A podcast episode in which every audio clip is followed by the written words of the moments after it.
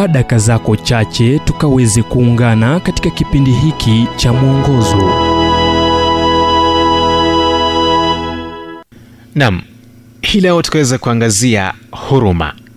Kitabu cha Zaburi 103 mstari wa 13, kama vile baba awahurumiavyo watoto wake, ndivyo Bwana anavyowahurumia wamchao. Huruma ni tofauti na kuhusika, ambako ni kuona kitu na kujaribu kufanya kitu kukihusu. Hoja hii ilinielea vyema wakati nilipokuwa katika msongamano mkubwa mjini Manila. Nilisikia mtu akigonga kwenye dirisha.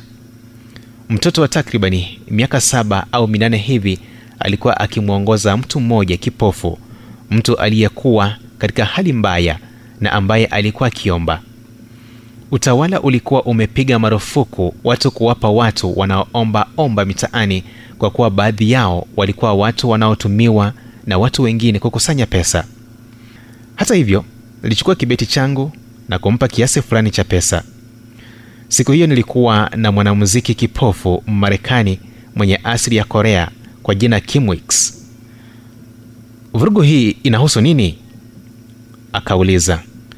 Nilimwambia kuwa mtoto alikuwa anaongoza mwombaji na nilikuwa nimempa pesa. Hizi hapa, alisema akielekeza mkono wake kwenye pochi. Mpe mwombaji hizi. Nilishtusha sana. Alikuwa akipeana kiasi kikubwa cha pesa. Hizo ni zaidi, niliwaza.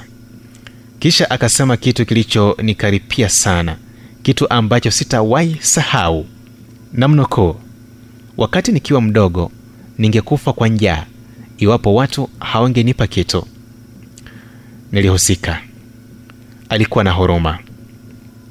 Chukua wakati wako usome hadithi ya Yesu akiwafikia waliokuwa wakiumia na waliohitaji, ambayo utapata katika kitabu cha Mathayo 9 na umwombe akusamehe hali yako ya kutojali mahitaji ya wengine na ujaribu kumgusa mtu anayehitaji.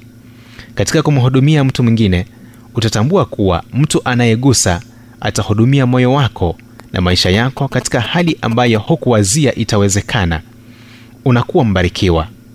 Hii ni hesabu ya kigeni ambayo inakufanya kupokea unapotoa, ila hayo ni mapatano ya huruma. Ujumbe huu umetafsiriwa kutoka kitabu kwa jina Strength for Today and Bright Hope for Tomorrow kilichoandikwa naye Dr. Harold Sala wa Guidelines International na kuletwa kwako nami Emmanuel Oyasi. Na iwapo ujumbe huu umekuwa baraka kwako, tafadhali tujulishe kupitia nambari 0722 331 412 ni 0722 331 412